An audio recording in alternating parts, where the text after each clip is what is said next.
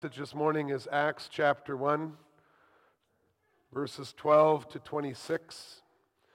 Thursday evening on Ascension Day at the service, we read together Acts 1, verses 1 to 11. And now we continue the Acts 1, starting at verse 12. Hear the word of the Lord. Then they returned to Jerusalem from the mount called Olivet, which is near Jerusalem a Sabbath day journey away. And when they had entered, they went up to the upper room where they were staying Peter and John and James and Andrew, Philip and Thomas, Bartholomew and Matthew, James the son of Alphaeus, and Simon the Zealot, and Judas the son of James. All these, with one accord, were devoting themselves to prayer together with the women and Mary, the mother of Jesus, and his brothers. In those days, Peter stood up among the brothers the company of persons was in all about 120, and said, Brothers, the scripture had to be fulfilled, which the Holy Spirit spoke beforehand by the mouth of David concerning Judas, who became a guide to those who arrested Jesus. For he was numbered among us and was allotted his share in this ministry. Now, this man acquired a field with the reward of his wickedness. And falling headlong, he burst open in the middle, and all his bowels gushed out. And it became known to all the inhabitants of Jerusalem, so that the field was called in their own language Akeldama, that is, field of blood. For it is written in the book of Psalms, May his camp become desolate, and let there be no one to dwell in it, and let another take his office. So, one of the men who have accompanied us during all the time that the Lord Jesus went in and out among us, beginning from the baptism of John until the day when he was taken up from us, one of these men must become with us a witness to his resurrection. And they put forward two Joseph, called Barsabbas, who was also called Justus, and Matthias. And they prayed and said, You, Lord, who know the hearts of all, Show which one of these two you have chosen to take the place in this ministry and apostleship from which Judas turned aside to go to his own place. And they cast lots for them, and the lot fell on Matthias, and he was numbered with the eleven apostles. Beloved Church of our Lord and Savior Jesus Christ, today is the Sunday between Pentecost between Ascension Day and Pentecost. In our text, the sermon today gives us a sense of the mood and the expectations of those days so many years ago. On the eve of his ascension, Jesus had told his disciples, you could see that in Acts 1, verse 4, to wait for the promise of the Father. And Luke 24, verse 49, stay in the city until they would be clothed with power from on high. It was only after the Holy Spirit had come upon them that they would be equipped to be Jesus' witnesses in Jerusalem and in all Judea and Samaria and to the ends of the earth, like we read about in Acts 1, verse 8. And so, after being urged by the two men dressed in white clothes to stop staring at the place where Jesus had ascended and get on with it, the disciples returned the one kilometer or so. A Sabbath day journey is maximum 2,000 cubits permitted by the Jews on a, sun, on a Sabbath. After they had returned this roughly one kilometer from the mount called Olivet to Jerusalem, they gathered together in an upper room. And our text allows us to look in to this upper room, which was probably just a large meeting hall above someone's living quarters where the disciples were staying at that time. Luke's description of that scene has that incomplete feeling that comes when people are waiting expectantly for something and they're preparing themselves. Although Jesus had chosen and appointed 12 disciples to be the apostles, you can see that in Luke 6, but also Acts 1, verse 2. Now the list given only numbers 11 disciples who came together after Jesus' ascension. Verse 13. For a person looking in from the outside, their meeting appeared to be just some small and insignificant gathering of the students, the disciples, the supporters, referred to as the women, possibly also the apostles' wives and children, and the family, Jesus' mother and brothers, who were taking some time to remember a good man, Jesus, who had left them. People might even think that this was nothing more than a gathering of the deflated remains of an unsuccessful movement that was now hunkering down to pray and grieve their misplaced faith and who would have no relevance or impact on the culture around them. However, although it might have appeared to be anticlimactic and insignificant to some, when we look at the text with knowledge from the inside, we immediately recognize that this short period of time was of the utmost importance for the ongoing work of our ascended Lord Jesus Christ. Being commanded to wait, the people of God were not inactive at all, but they immediately began the action of praying together with one mind, focusing their attention on their task, preparing themselves for the calling that lay ahead of them. It was the best thing that they could do in that time, the, the most efficient means of preparation that God has given to his people. Perhaps we could call it pre praying for the next step of God's redemptive work. Through their prayers, which must have included a diligent searching of the scriptures to understand their task and calling the Lord made it clear to the early church leaders that they must also repair the hole left in the church's foundation by Judas' departure, so that they might be ready to go out into their work as soon as the Holy Spirit came upon them. And I preach you the gospel of the Lord's establishment of the 12 foundations of the New Jerusalem, which is the bride of the Lamb, his church under the following theme God revealed his plan to build his church on the foundation of 12 apostles. We'll see God's word about Judas' betrayal had to be fulfilled, God's word about Judas' replacement had to be obeyed, and God's word about Jesus' church has to happen. Considering that Jesus had spent a night praying before he went out and chose his disciples, and that Jesus knew the hearts of men, the fact that Judas had betrayed his Lord was very hard to understand and grasp. The very person who had been numbered among us, said Peter, and was allotted his share in the ministry by Christ Jesus himself, became a guide to those who arrested Jesus. Although he had seen and he had heard everything from the beginning the, the miracles, the parables, the arrest, the handing over to Pilate. Judas did not believe. He turned away from it all, Peter says, to go to his own place because he was greedy for money. We understand the shock and the sorrow of seeing children of God who were instructed in the truth abandon their Savior. We grieve when we see to what lengths of betrayal and cruelty and wickedness a person will go to get richer. The love of money is the root of all evil, and we are once again warned that we need to repent from our greed before our eyes can be opened to see Jesus Christ, even if he is standing before us in the flesh.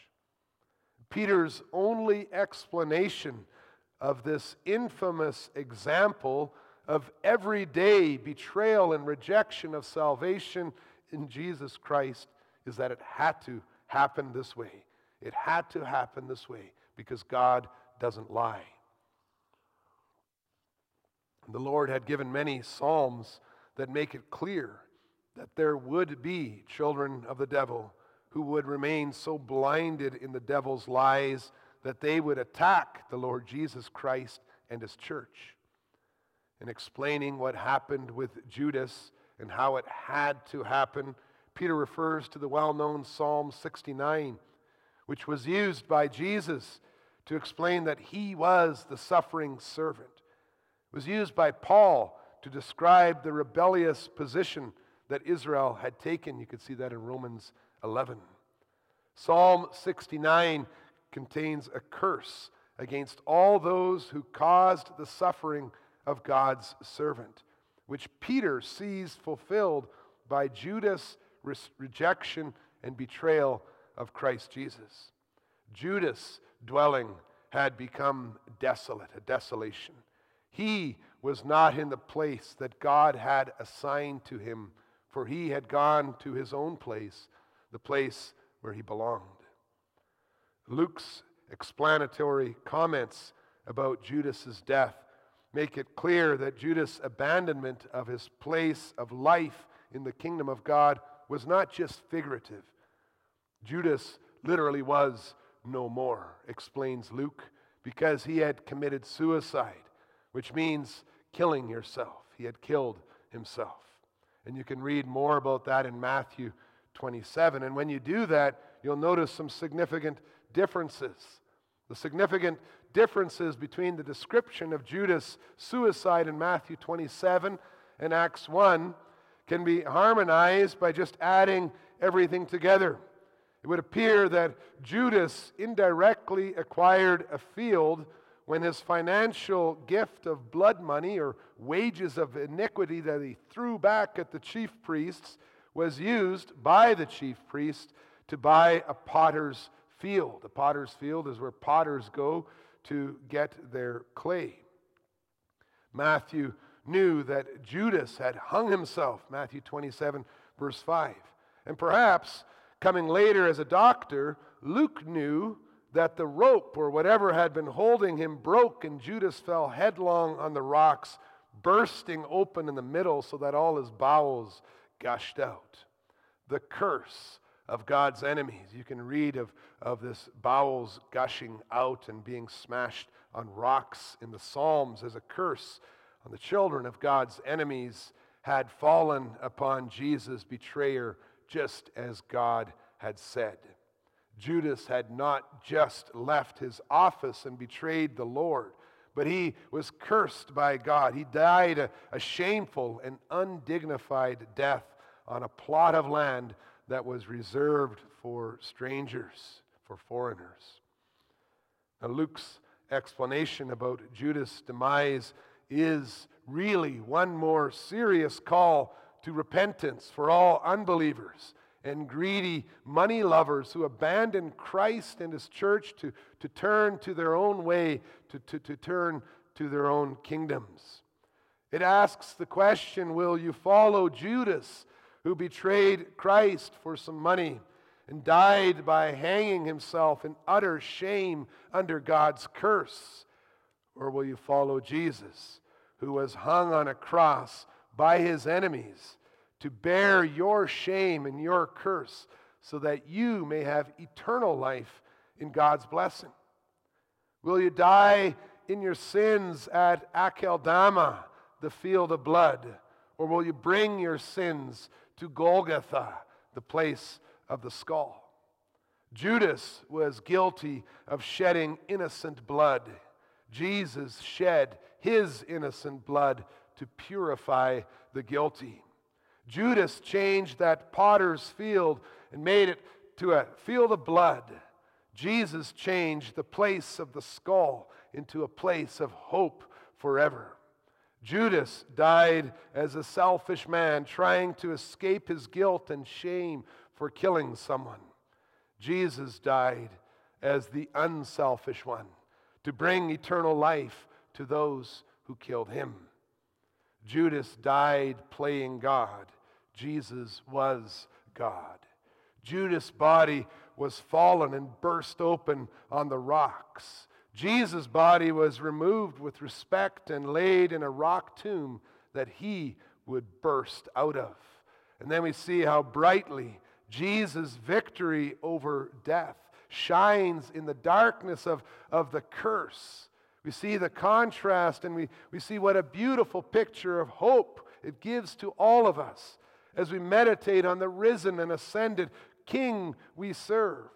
This gospel of Christ's destruction of the curse, of, of life in Him, is the very message that He wanted the world to hear. The reason He sent out the apostles. And just as God's word described what bad things had happened, it also outlined what new thing must happen. And Peter understood this. He could see that when he joined the two Psalms together. And so we see God's word about Judas' replacement had to be obeyed. And so, in the context of this pre praying congregation, this congregation praying in preparation for the outpouring of the Holy Spirit, and having used Psalm 69, verse 25, to explain that the lost disciple was a part of God's plan, Peter then refers to Psalm 109, verse 8, to explain what must now be done. It's the end of verse 20. Let another take his office. Peter understood from the scriptures that the vacancy had to be filled. And as we study all that was done to replace Judas, we see that Peter had a very clear goal in his mind. First of all, we see that he is very specific about the list of qualifications. It's verses 21 and 22. The apostle had to be one of the men who have accompanied us during all the time that the Lord Jesus went in and out among us, beginning from the baptism of John until the day when he was taken up from us. One of these men must become with us a witness to his resurrection. Judas' replacement had to be an eye and an ear witness of Jesus' entire ministry, starting from his baptism. All arguments for apostolic succession that extends all the way to the present day fall by the wayside. And we see that in God's plan, his church would be based on real events that took place. Apostles are compared to foundations. The church is built on the solidified confession of the truthful facts of Jesus' life and the work of the apostles who were inspired by the Holy Spirit to remember these things and understand them correctly. That was unique, one time work in the history of Revelation. The apostles also understood that they were called very specifically to become witnesses to Jesus' resurrection. It was a, a focused task and calling, a focused message, a preaching of life and victory. The emphasis of their preaching, and you can see that when you read through the rest of Acts, is on the fact that Jesus Christ had risen from the dead after he had paid for sins and satisfied God's justice on the cross. And they prayed to the Lord, who knows the heart, because they wanted a man who believed this truth, this gospel, with all sincerity. The apostles, as witnesses, were to be heralds of the good news that death had been defeated by Jesus Christ. And by building his church on the reality of facts, that were testified to by witnesses with pure hearts.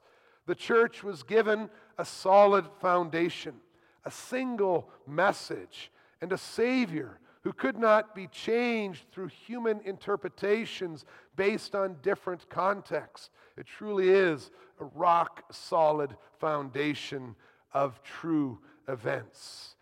There is then a limit to so called contextualization of the gospel.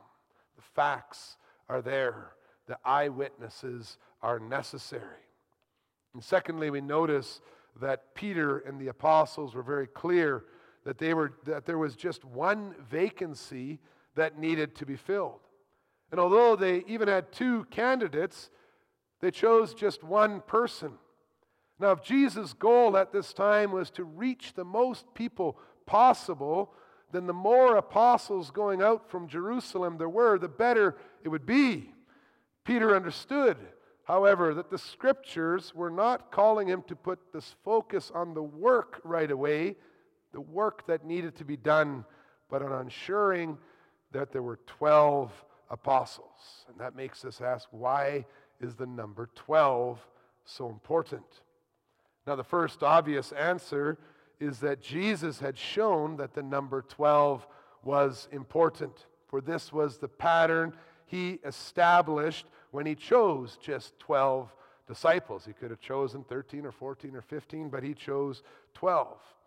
In addition, their appointment of the 12th apostle would have been an expression of their trust and confidence in the promise that the Lord Jesus himself spoke that in the future the 12 disciples would sit on 12 thrones judging the 12 tribes of Israel. I think that's the, the display text that was, was on the wall. Matthew 19, verse 28, the promise of our Lord Jesus Christ.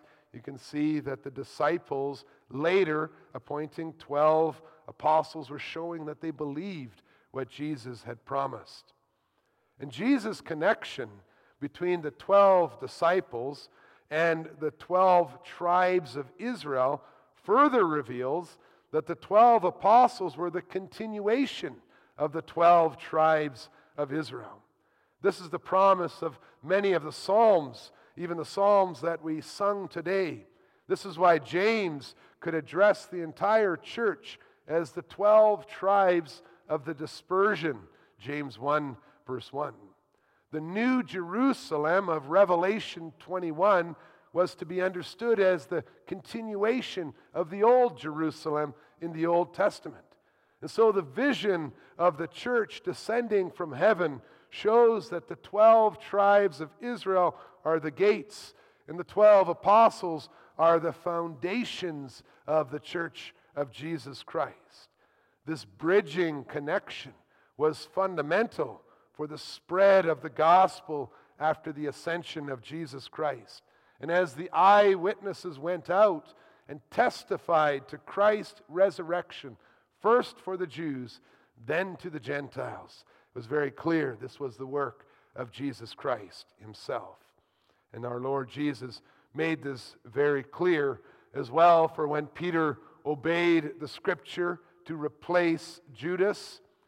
Peter and the apostles were very careful to ensure that it was the same Lord who had chosen and appointed the other disciples who now appointed the replacement. If you look at the prayer that accompanied the lots that were cast, you see it's in verse 24. You see how the believers entrusted the appointment to their Lord. You, Lord, who know the hearts of all, show which one of these two you have chosen. And the clear message for the world was that there was one Lord and Master in the church, who was the foundation of, of all the authority and all the truth to all 12 of the apostles equally. And so when we look back, we could say whether we're the fruit of this newly appointed Matthias, his eyewitness reports, or of Peter's, or of John's, it is ultimately Jesus Christ, the risen, ascended, and living Lord, who has gathered us to himself. And today, we read all this to assure us and to comfort us that our Lord Jesus Christ stands behind and with his church and all that God's word promises about Jesus Christ's church has to happen, must happen. And then we realize that Acts 1, verse 12 to 26, is not just a description of the way things used to be. It's not just a glimpse of, of history, but rather it is a description of the very ground that we today are standing on. We, as assembled Christians, followers of Jesus Christ. And so our passage today is a description of what it means to be a part of Christ's church. looking back, we see how fundamentally we are tied to the apostolic witness of the facts of Christ's work for us and in our place. And that also makes it clear why our creeds are really statements of what Christ Jesus had done, test, attested to by the eyewitnesses' accounts of the apostles. Our very existence depends on the truth of their testimony. In addition to this, we see that it was always our Lord Jesus' plan to build on the foundation he had laid. You are not here today by chance, but you are here because the Lord Jesus Christ was planning this from the beginning, and, and even you could see after his ascension. Just before he sent the Holy Spirit at Pentecost, he established the 12 foundations of the church, the 12 apostles, the basis for the household of believers in whom God dwells by his Spirit. The message for the world is that the church gathering work of Jesus Christ that began in the Old Testament and is continuing after Christ's ascension through the eyewitness accounts of the apostles that all testify to the truth of the gospel of Jesus Christ's saving work. In Ephesians 2, verses 18 to 22, we, we read part of that together. We read that together.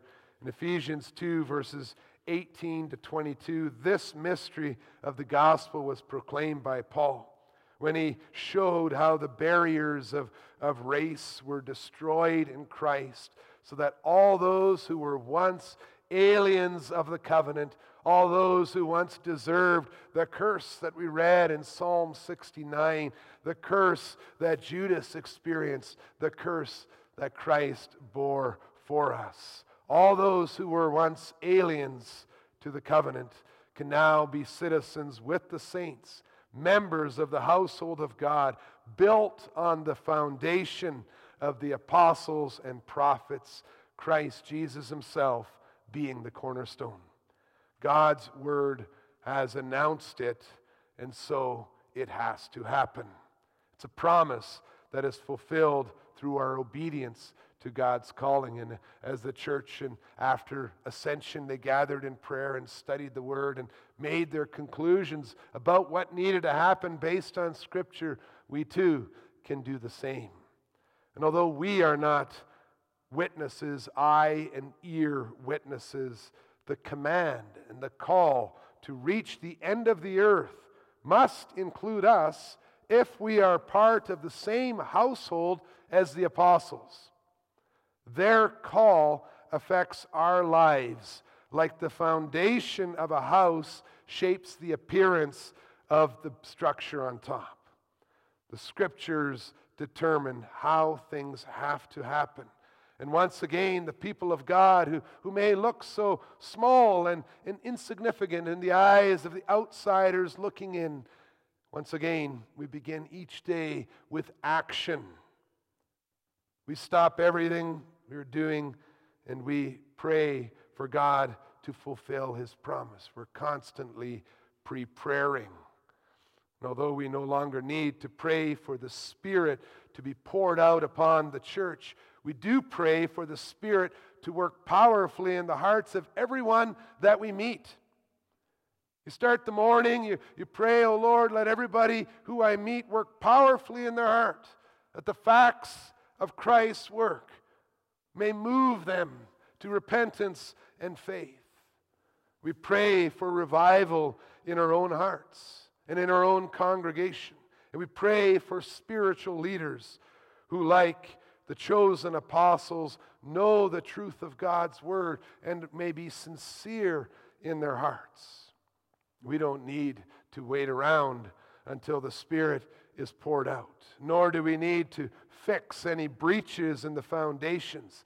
But having already been clothed with power from on high, we can continually build on the foundations that have already been laid, drawing everyone's attention to the cornerstone, to Jesus Christ.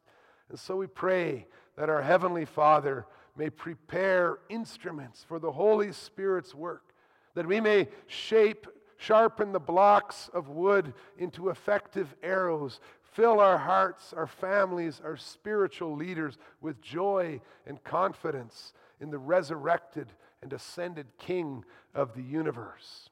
And let us always remember that the church, this congregation, the faithful church, wherever you may see it gathered together, this church is truly a promise of God fulfilled. Everything that God says always happens. Like Peter said, the scripture has to be fulfilled. The next step must take place. God's plan will always be fulfilled perfectly. You are part of something that, that began already when God created the world. You can build your life on the finished work of Jesus Christ so that it's a life that is based on God's grace, full of forgiveness, always focused on God's glorious, expanding eternal kingdom. Indeed, God fills our hearts with joy in Him. And when your life is built on Christ's finished work, then your heart is the dwelling place of the Holy Spirit, whom your Savior sent down from heaven to guide you in your transformed life. The scripture have to be fulfilled. The church that is based on the foundation of the 12 apostles is the church that received the Holy Spirit from the ascended and glorious King Jesus Christ, and the church that will be standing on the earth looking for their Savior and King when he returns on the clouds. The scriptures have declared this to be true, and so you can count on it. Amen.